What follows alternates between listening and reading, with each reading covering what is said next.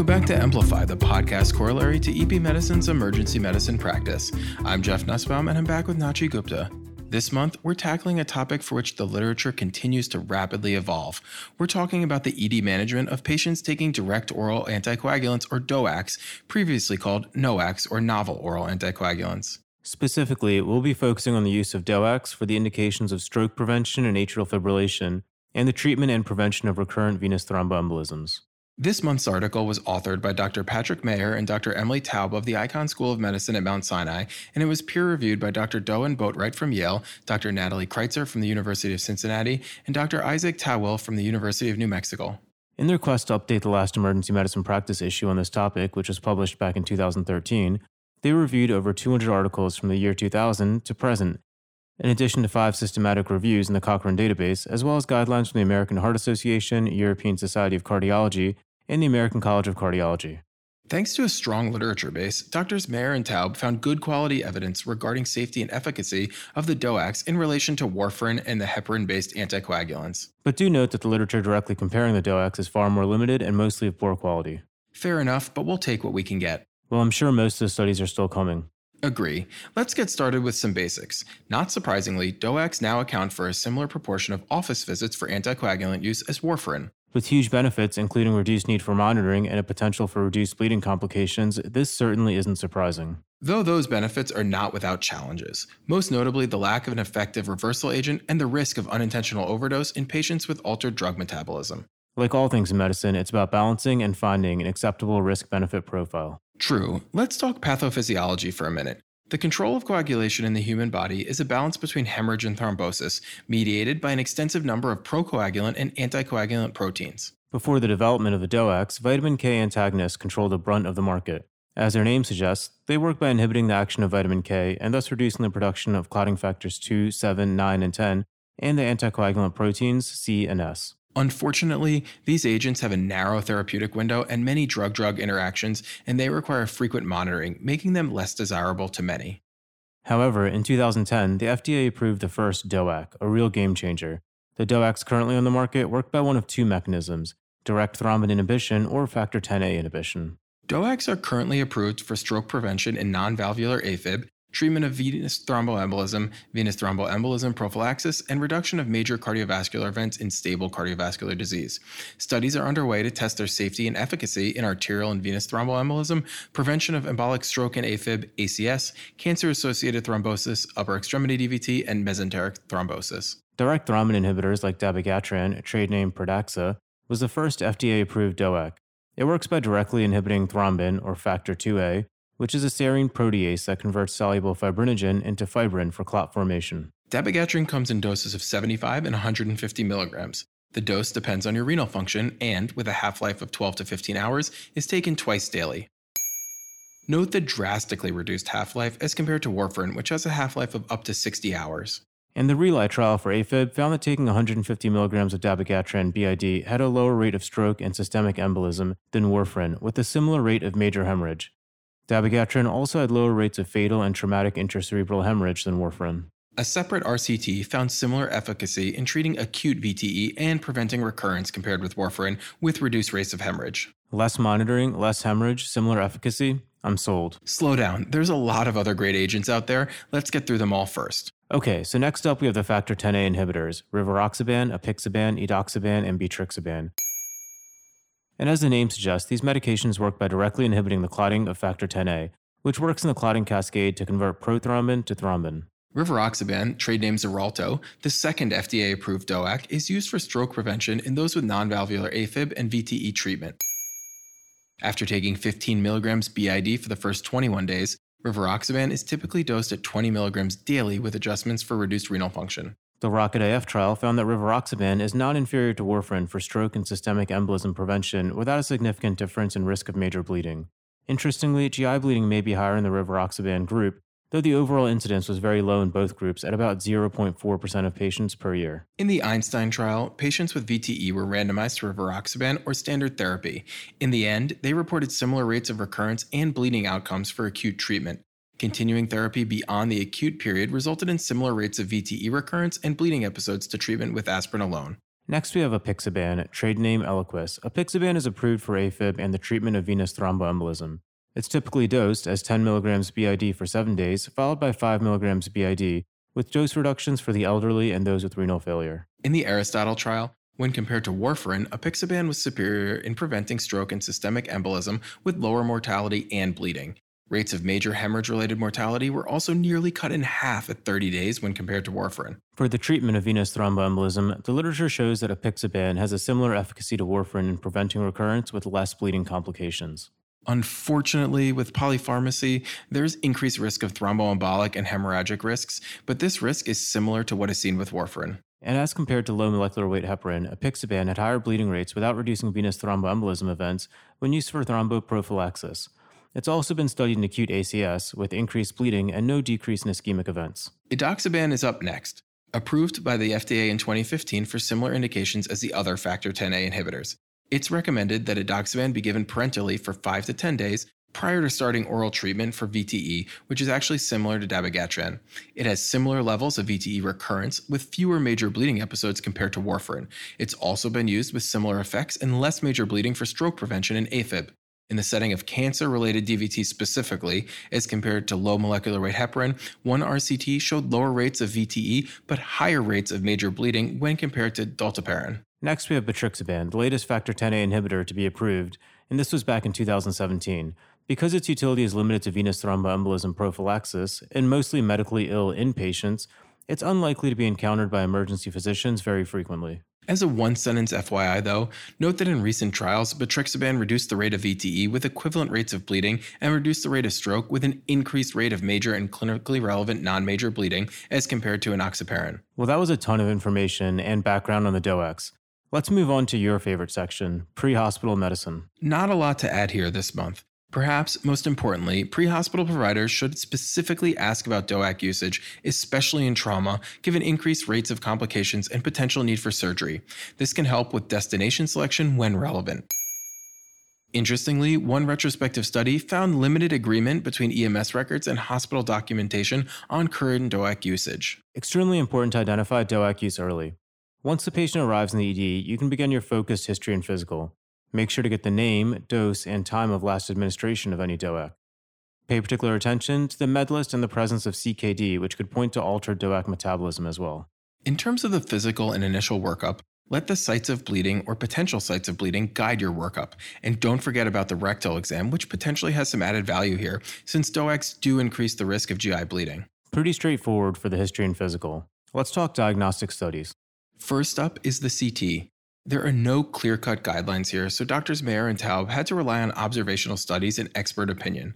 Remember, most standard guidelines and tools, like the Canadian and Nexus criteria, are less accurate in anticoagulated patients, so they should not be applied. Instead, most studies recommend a low threshold for head imaging, even with minor trauma in the setting of DOAC use. That is so important that it's worth repeating. Definitely have a low threshold to CT the head for even minor head trauma in patients on DOACs.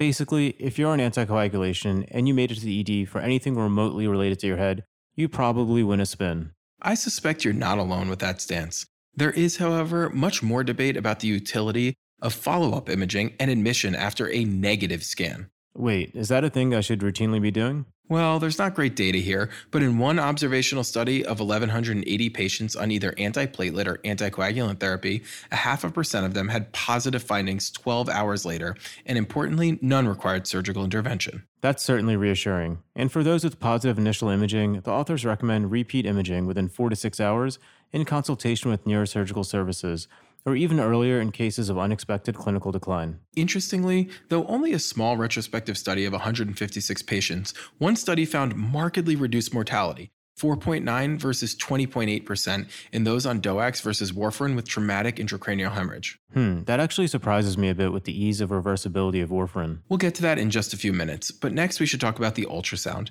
As always with trauma, guidelines recommend a fast exam in the setting of blunt abdominal trauma. The only thing to be aware of here is that you should have an increased index of suspicion for bleeding, especially in hidden sites like the retroperitoneum. And just as with traumatic head bleeds, a small observational study of those with blunt abdominal trauma found 8% versus 30% mortality for those on DOACs versus warfarin, respectively. That's simply shocking. A huge difference there.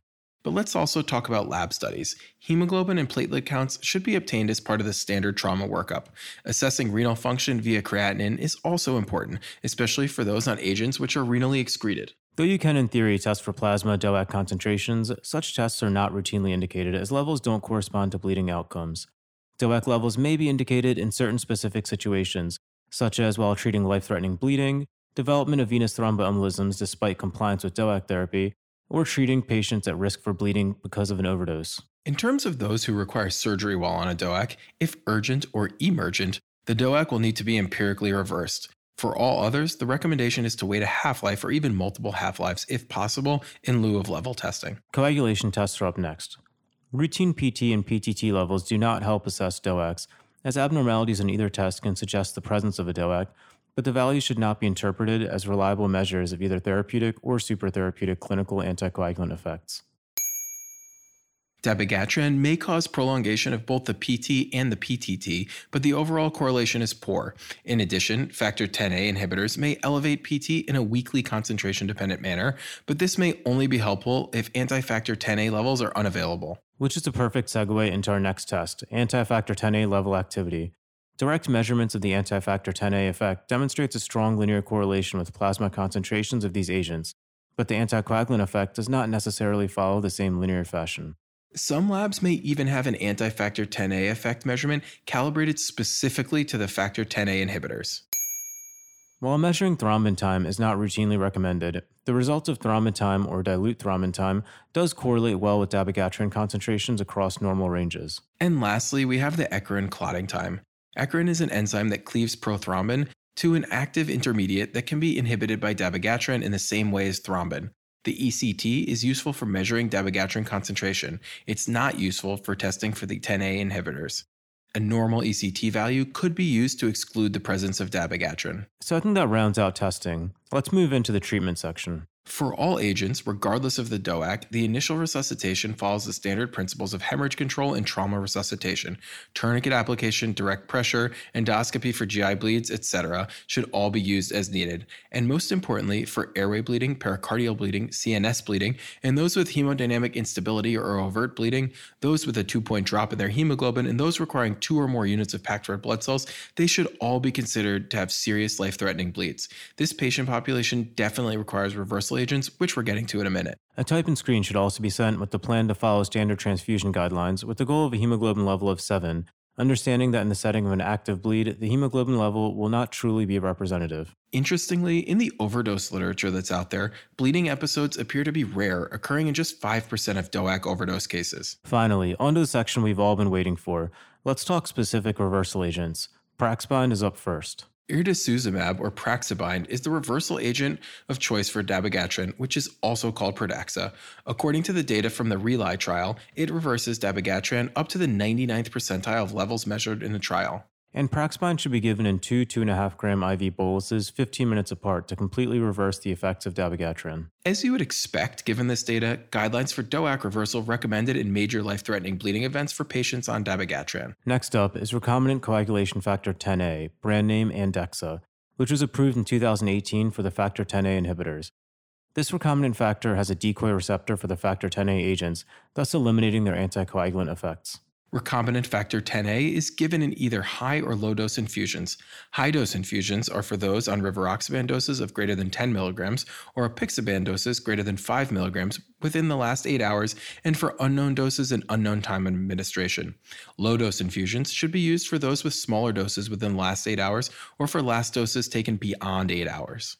In one trial of 352 patients, recombinant factor 10A given as an IV bolus and 2 hour infusion was highly effective at normalizing anti factor 10A levels. 82% of the assessed patients at 12 hours achieved hemostasis, but there were also thrombotic events in 10% of the patients at 30 days. And reported thrombotic events aren't the only downside. Though the literature isn't clear, there may be use of recombinant factor 10A outside of the time of the continuous infusion. And even worse, there may be rebound of the anti factor 10A levels and the anticoagulant effect. And lastly, the cost is substantial. Is there really a cost threshold for stopping life threatening bleeding? Touche, but that does mean we need to save it for specific times and consider other options out there. Since this has only been around for a year or so, let's let the literature play out on this one too. And that perfectly takes us into our next topic, which is non specific reversal agents, starting with prothrombin complex concentrate, also called PCC. PCC is FDA approved for rapid reversal of vitamin K antagonist related hemorrhagic events and is now being used off label for DOAC reversal. PCC comes in three and four factor varieties. 3 factor PCC contains factors 2, 9, 10, and trace amounts of factor 7, whereas 4 factor PCC contains factors 2, 9, 10, as well as purified factor 7 and protein CNS. Both also contain trace amounts of heparin, so it can't be given to someone with a history of HIT. PCC works by overwhelming the inhibitor agent by increasing the concentration of upstream clotting factors. It's been shown in healthy volunteers to normalize PT abnormalities and bleeding times, and to achieve effective bleeding control in patients on rivaroxaban, apixaban, and edoxaban with major bleeding events. In small studies looking at various endpoints, 4 factor PCC has been shown to be superior to 3 factor PCC. Currently, 4 factor PCC is given via weight based dosing, but there is an interest in studying a fixed dose to decrease both time to medication administration and cost of reversal.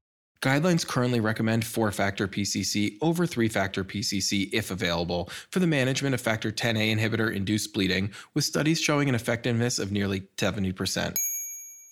As a result, 4 factor PCC has become an agent of choice for the rapid reversal of factor 10A inhibitors during major bleeding events. Next, we have activated PCC, trade name FEIBA.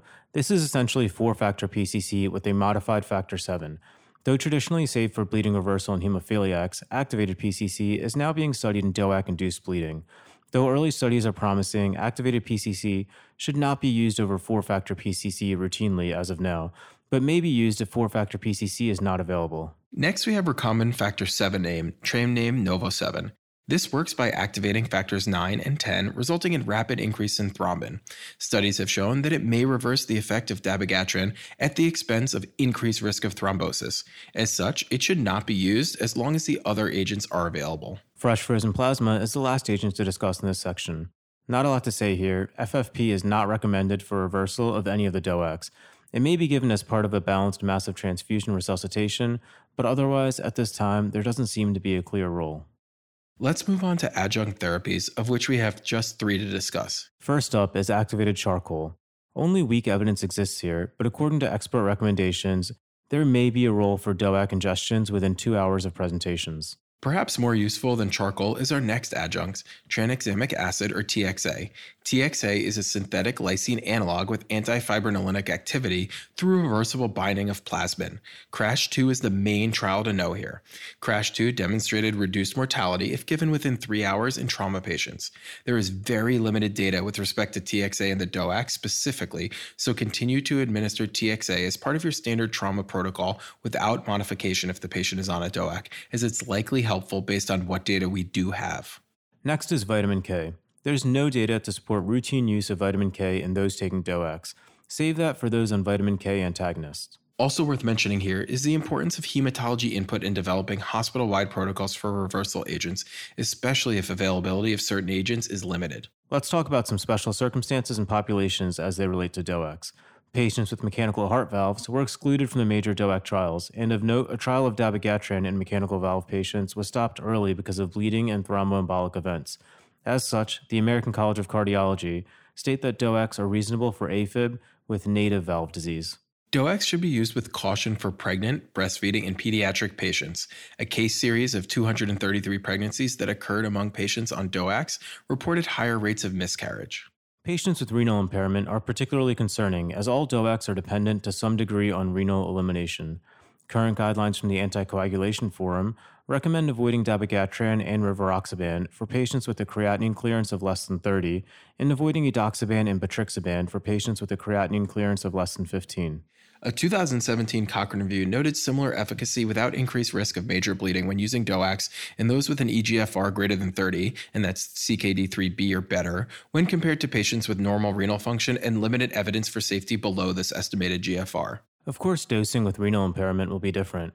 We won't go into the details of that, as you'll probably discuss this directly with your pharmacist. We should mention, however, that reversal of the anticoagulant in the setting of renal impairment for your major bleeding patient is exactly the same as we already outlined, with no adjustments for renal insufficiency. Let's move on to some controversies and cutting edge topics. The first one is a pretty big one, and it's treatment of ischemic stroke patients taking DOACs. Safety and efficacy of TPA or endovascular therapy for patient on DOACs continues to be debated.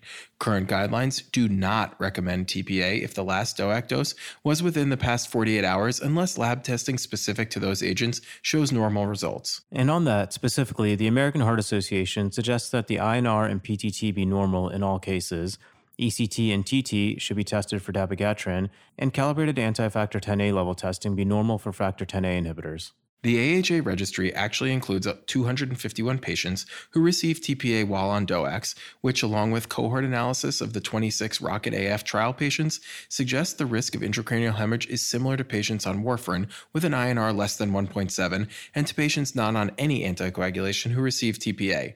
However, given the retrospective nature of this data, we cannot exclude the possibility of increased risk of adverse events with TPA given to patients on DOACs. Endovascular thrombectomy also has not been studied in large numbers for patients on DOACs. Current recommendations are to discuss with your stroke team. IV lysis or endovascular thrombectomy may be considered for select patients on DOACs. Always include the patient and family in shared decision making here. There are also some scoring systems for bleeding risk to discuss briefly. The HAS-BLED has been used to determine bleeding risk in patients taking warfarin. The Orbit score was validated in a cohort that included patients on DOACs and is similarly easy to use and notably does not require INR values. There's also the ABC score, which has demonstrated slightly better prediction characteristics for bleeding risk, but it requires high sensitivity troponin, which limits its practical use. We're not going to say more about the scoring tools here, but would recommend that you head over to MD Calc where you can find them and use them in your own practice. Let's also comment on the practicality of hemodialysis for removal of the DOACs. Multiple small case series have shown successful removal of dabigatran given its small size and low protein binding.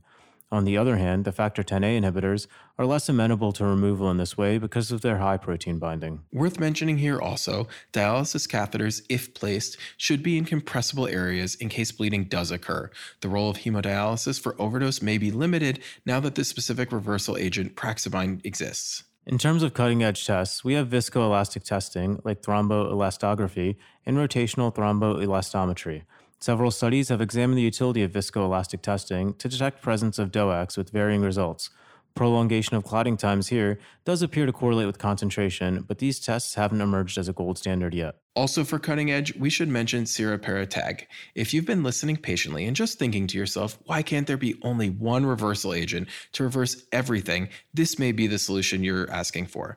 Ciraparantag, or aripazine, is a universal anticoagulant reversal agent that may have a role in all DOACs and heparins. It binds to and inactivates all of these agents, and it doesn't appear to have a procoagulant effect. Clinical trials for Ciraparantag have shown rapid and durable reversal of edoxaban, but further trials and FDA approval are still needed. We've covered a ton of material so far. As we near the end of this episode, let's talk disposition. First, we have those already on DOACs.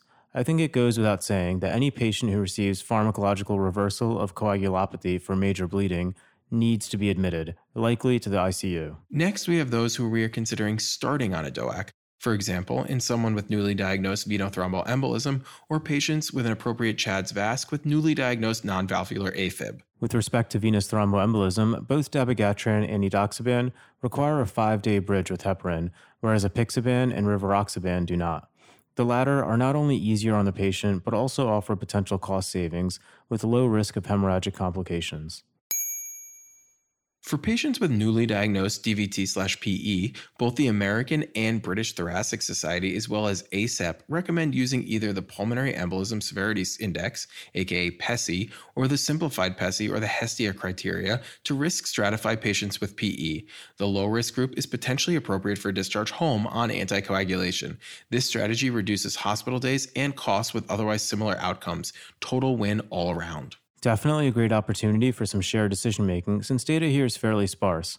This is also a great place to have institutional policies, which could support this practice and also ensure rapid outpatient follow up. If you're going to consider ED discharge after starting a DOAC, there isn't great data supporting one over another. You'll have to consider patient insurance, cost, dosing schedules, and patient and caregiver preferences.